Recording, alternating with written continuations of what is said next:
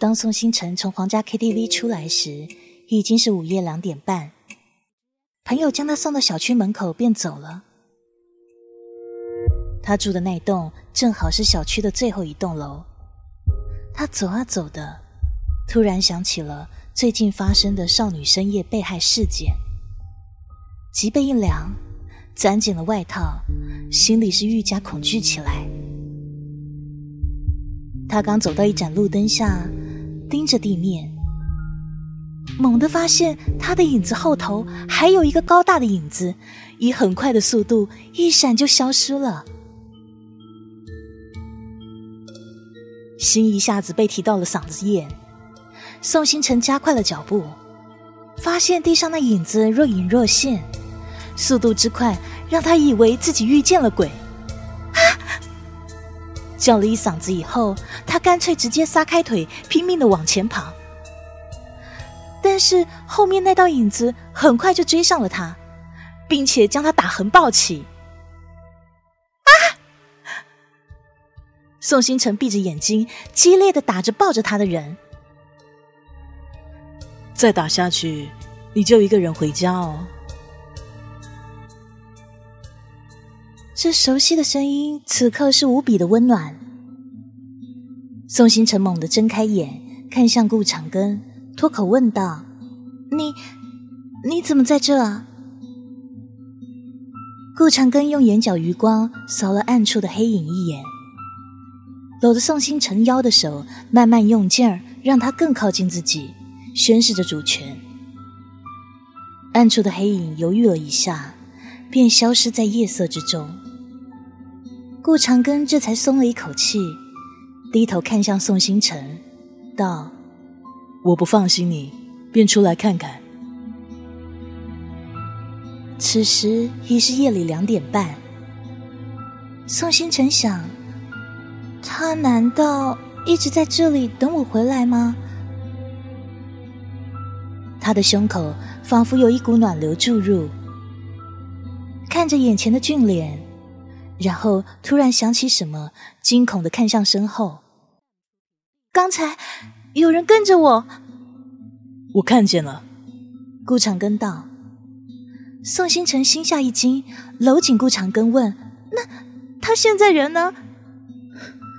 可能被我帅走了吧。顾长庚凝视着他，眉眼里都是笑意。宋星辰一怔，似乎听到。心里有什么东西，啪的一声，突然开了花。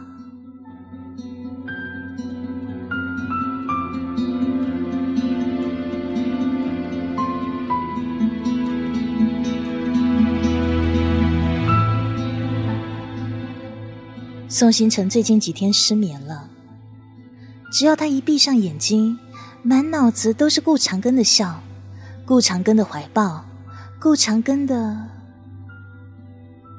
他觉得自己一定是中毒了，中了一种叫顾长根的毒。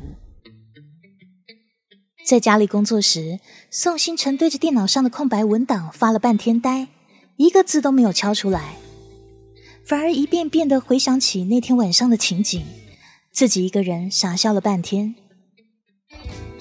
直到电脑响起自动关机的音效，他才回过神，发现自己一整个上午啥也没干。他拍了拍脸，觉得可不能再这样下去了，便拿出手机准备连接蓝牙音箱，想放几首歌振奋一下心情，好专心工作。蓝牙音箱是成功连上了，可歌却没有放出来。宋星辰狐疑的把音量调到最大，依旧没有听到任何声音啊，倒是听到了一连串门铃声，于是连忙去开门。打开门的那一瞬间，他就听见隔壁震耳欲聋的一人饮酒醉，眼前一亮。没想到他跟顾长庚的口味倒是蛮一致的，都喜欢听这首歌。只是不知道为什么自己的音箱放不出呢？顾长庚黑着一张脸，看着莫名其妙兴奋起来的宋星辰说：“帅的阻碍信号的宋宋，是你吧？”宋星辰一怔，他怎么知道我给自己设备起的名字呢？你连到我家的蓝牙音箱了。顾长庚咬牙切齿的说：“刚才音箱响起来那一刻，吓得他差点以为自家闹鬼了。”宋星辰没有想到，顾长庚家的蓝牙音箱跟他家的居然是一样的型号。刚才自己连上的就是人家家的，而自己的蓝牙音箱居然坏了。宋星辰忙着切水果，而顾长根帮他调试着音箱。顾长根有一双非常好看的手，修长又不失力量。宋星辰看着这样的一双手调试着他家的音箱，突然就想到，就是这么一双手，上次按在了他的屁股，哦不，尾骨处。他一面盯着顾长根，一面胡思乱想着，浑然忘记了手上还在切水果。直到指尖一痛，他才倒吸一口冷气，猛地抽回手。发现左手食指被割破了一道口子，鲜红的液体正慢慢流出。啊，创可贴！他惊叫道。就在他一只手翻着茶几下面的柜子时，左手突然被人给抓住。一回头，就见顾长庚含住了他受伤的手指。你，他惊呼：“不要了！”很，那脏字还没有说出口。顾长庚琥珀色的眸子已渐渐暗了下去，声音性感低沉说：“好甜呐！”噌的一下，宋星辰的脸又红了。当顾长庚松开他的手，宋星辰感觉就像过了一个世纪那么漫长，声音细得像蚊子似的：“你一直都是这样对待女生的吗？”顾长庚慢慢凑过去，附在他耳边说：“不，只有你，还没有哪个女人可以让他这样子控制不住自己。宋星辰绝对是个诱人的存在。”顾长庚很想掩盖住宋星辰身上诱人的气息，因为他发现盯上宋星辰的吸血鬼是越来越多了。虽然自己有保护他的能力，但也没办法时时刻刻都待在他身边保护他。要是他被其他吸血鬼发现，怕是早已被吸食的一滴血都不剩了。当晚，宋星辰家阳台上落下了一个轻巧的身影，还没走出几步呢，一根鞭子狠狠的击上那个人的后背。那个人猛地回头，面目狰狞，獠牙突出，正是一只闻香而来的吸血鬼。那只吸血鬼恶狠狠的看向鞭子打来的方向，忽的一愣。阳台外，一个俊美的黑衣男子正停在空中，漫不经心的玩弄着手里的银鞭。那是我的猎物。要是不想死的话，赶紧走。顾长庚抬头，猩红的眸子里暗潮涌动。那只吸血鬼一看是同类，又打不过对方，连忙屁滚尿流的消失在宋星辰家的阳台上。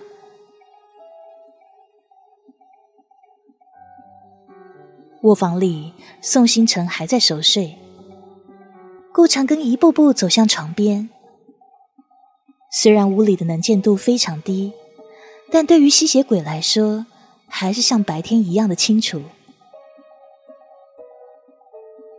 看着脸色有些发白的宋星辰，顾长根心里一软，慢慢的伸出手，想要抚摸他的脸颊。没想到宋星辰猛地睁开眼睛，抓住他的手，将他一扯，他一时不备，就倒在了床上。而宋星辰竟连忙欺压上来，坐在他的身上，将他的手迅速捆住。那动作熟练到，仿佛已经演练过一百多遍。没想到我防身的招数还会用到小偷身上。宋星辰的眼里掩饰不住得意，他刚才就听到阳台上的动静了，一直装睡，等小偷进门，他好一举拿下。让我看看你这小偷什么模样，学什么不好，学人家偷东西。床头灯被猛地按亮，顾长根被这突如其来的强光刺得瞳孔一缩。宋星辰看着那猩红的眸子和长长的獠牙。一时间，不知道自己在做梦，还是出现了幻觉。顾顾长庚，你要是喜欢我，可以光明正大的跟我说，不用大半夜偷偷摸摸跑到我家来呀，也不用把自己搞得像个吸血鬼。我后面的话戛然而止。宋星辰看着他刚才试图摘掉顾长根的假牙，而被锋利的牙伤到了手。吓得尖叫一声，从床上跌落下来。你，你到底是谁？顾长根自床上坐起，以他吸血鬼的力量，要挣脱这种程度的绳子还是非常容易的。他看向宋星辰，虽然猜得到宋星辰发现他的身份后会有如此反应，但是真正看到这一幕时。他还是感受到一丝心痛。顾长根凝视着他，诱惑道：“看着我的眼睛，今晚的一切你都不会记得。”宋星辰猛地摇头，不去看他的眼睛，同时脑海里浮现出无数幅一模一样的画面。原来那些他自以为是的春梦。只不过是顾长根吸食完他的血液以后，对他的记忆短暂的封印，而这些记忆都会在下一次封印前被唤起。宋星辰颤抖的身体，什么喜欢他？不过是这个人对于食物的迷恋而已。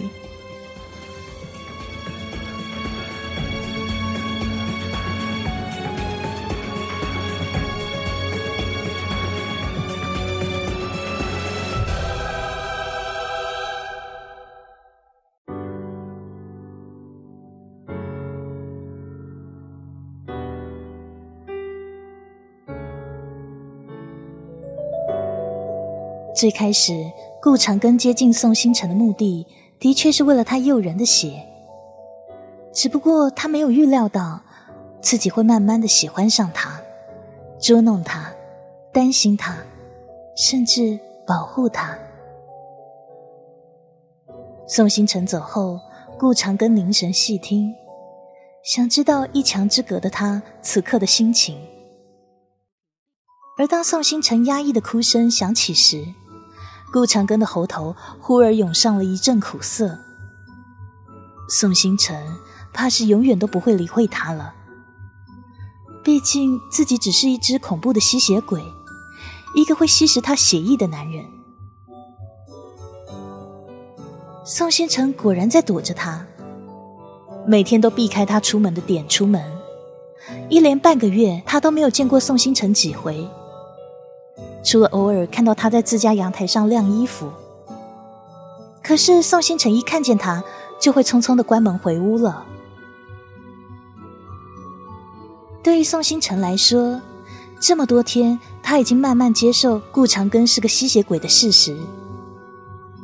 顾长根并没有对他做过什么特别可怕的事，而作为一个吸血鬼，他选择了当医生。更是让他觉得顾长根其实并不可怕，他只是难以接受自己只是顾长根眼里的一道糖醋排骨或者是红烧肉。一想到这个男人把自己当成一盘行走的美味佳肴，宋星辰就觉得无比的生气和难过。想必被他当场捉住的那一次，顾长根就是打算来吃他的吧。人心情不好，连带着麻烦事情也找上门了。宋星辰家卫生间的下水道给堵住了，他刚洗完衣服，就发现水排不下去，还差点摔倒，便赶紧联系了物业。物业说马上派人来修，于是他便端着洗好的衣服到阳台上晾。顾长庚看到宋星辰出现在阳台上，神情有些着急的问：“你没事吧？”刚才他在房里听到宋星辰的尖叫声，要不是宋星辰及时出现，顾长庚恐怕下一秒就要冲往他家里去了。宋星辰冷哼一声，只当顾长庚是在关心下一顿饭会不会出现变故。他快快的晒好衣服，然后头也不回进了屋，留顾长庚一个人有些落寞的站在那里。物业果然很快派了人上来，来的是一个身材矮小的小哥。这小哥看到宋星辰时，眼睛忽然一亮，然后又低下头去。宋星辰没怎么在意对方的情绪，直接把他领进了卫生间。物业小哥果然很快就开始处理。宋星辰盯着他的动作发呆，没头没脑问了他一句：“你会对你喜欢吃的糖醋排骨或者红烧肉产生感情吗？”物业小哥听了一愣，诚恳的回答说：“我不爱吃鱼，还有什么那个肉的？那你喜欢吃什么？”物业小哥瞄了宋星辰一眼，犹豫着说：“番茄吧，那颜色我喜欢。红色。”宋星辰皱着眉，不由得想起了顾长庚，他应该也会喜欢这种颜色吧？血的颜色啊。那你会对番茄产生感情吗？物业小哥摇摇头说：“怎么会呢？它只不过是我饱腹的食物啊！对它产生感情，我还不得饿死啊！”听了物业小哥的话，宋星辰的神情更加抑郁了。不吃就会饿死，在生命面前，其他一切都不重要了吧？物业小哥三下五除二的就把下水道给疏通了。宋星辰道了一声谢以后，发现那小哥贼头贼脑环顾了一下四周，然后看向他，犹豫的问说：“你跟隔壁很熟啊？”“不熟。”宋星辰几乎是下意识的撇清了跟顾长庚的关系，“我根本不认识他。”“那就好。”那就好。他跟他不认识，怎么就好了？宋星辰狐疑的看向物业小哥，却在触及小哥面容时惊得花容失色。那一张原本平凡的面容上，此刻多出了一对五厘米长的獠牙，眼睛里也是一片漆黑。既然不熟，那我就不客气了。说完。这个人就扑向了宋星辰。原来他正是那天被顾长庚打了一鞭子后落荒而逃的吸血鬼。他不甘心到嘴的美味就这么飞了，于是一直徘徊在宋星辰家附近，想找适当的机会向宋星辰下手。宋星辰尖叫一声，蹲下一躲，那吸血鬼一下子扑过头。宋星辰抓住机会朝离他最近的阳台奔去。若是顾长庚在，若是他在，就在他离阳台只有半米远的瞬间，后面那只吸血鬼猛地扑过来，抱住了他的小腿，他一下子就摔倒在地。顾长庚，顾长庚！宋星辰歇斯底里喊着顾长庚的名字，明明他也是吸血鬼，明明顾长庚也像面前这只吸血鬼一样，想把他的血喝完。可是他还是下意识的觉得自己此刻能依靠的就只有他。那只吸血鬼骑在宋星辰身上，眼瞧着那五厘米长的獠牙就要袭向自己的脖子，宋星辰忍不住想，他宁愿让顾长庚来吸，毕竟眼前这只吸血鬼真的太丑了。宋星辰闭上眼睛，认命的等待死亡的来临，却听到了一声皮开肉绽的声音和一声凄厉的惨叫声。下一秒，压在他身上的吸血鬼就消失了。接着，腰间被什么东西给缠绕住。等他睁开眼睛时，自己已经被抱入那个人怀里。没事吧？映入眼帘的是顾长庚着急的神色。宋星辰鼻头一酸，拼命的摇头。顾长庚眼神一凛，琥珀色的眸子一瞬间变成了猩红色。他看向地上想要逃跑的吸血鬼，那银色的鞭子一挥，又是一道皮开肉绽的声音。我已经警告过你了，离他远点。所以休怪我不客气。顾长庚甩着那专门对付坏吸血鬼的银鞭，神色狠厉。那只吸血鬼在地上嘶吼着求饶，可顾长庚却不理会。他想着，若是自己再来晚一点，那后果不堪设想。于是他不断挥舞着银鞭。直到那只吸血鬼奄奄一息，宋星辰看着地上一滩血肉模糊的东西，强忍着心头的难受说：“我还以为你会打死他。”顾长根摇摇头说：“只是让他没有能力再去害人而已。”他顿了顿，扭头看向他：“你不害怕我了？”宋星辰看着眼前眸子猩红的顾长庚，反问道：“那你会加害我吗？”其实他已经知道了全部的答案。早在这个人第一时间赶来救他的时候，他就知道了。而那些困扰他的问题也已经全部解开了。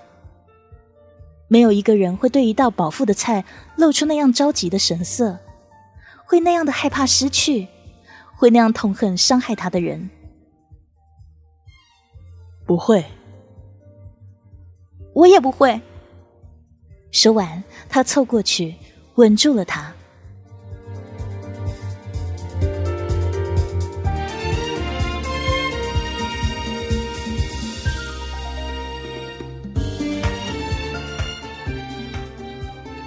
自从跟顾长庚在一起以后。宋星辰就对一个问题百般的纠结，那就是顾长庚对他说：“老婆，我饿了。”可是饥饿对于顾长庚来说，到底是字面上的意思，是想吃它，还是想深度吃它的意思呢？于是宋星辰就按照时间来算，如果是到了饭点，顾长庚说饿。他就做饭填饱他。如果是晚上顾长庚说饿，他就把他带到床上填饱他。如果不是在饭点，又不是在晚上说饿，那么他就给他一记拳头。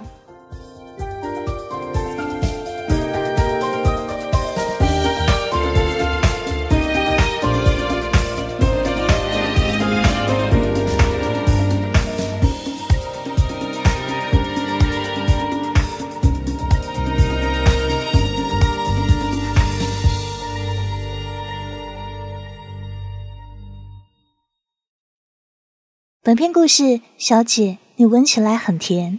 作者是大鼓包，感谢非言情杂志的提供。喜欢我们故事的朋友，别忘了加黑羽姐姐的微信公众号 N J 黑羽 N J H E I Y U。感谢你的收听，有更多好听的故事在等待你哦。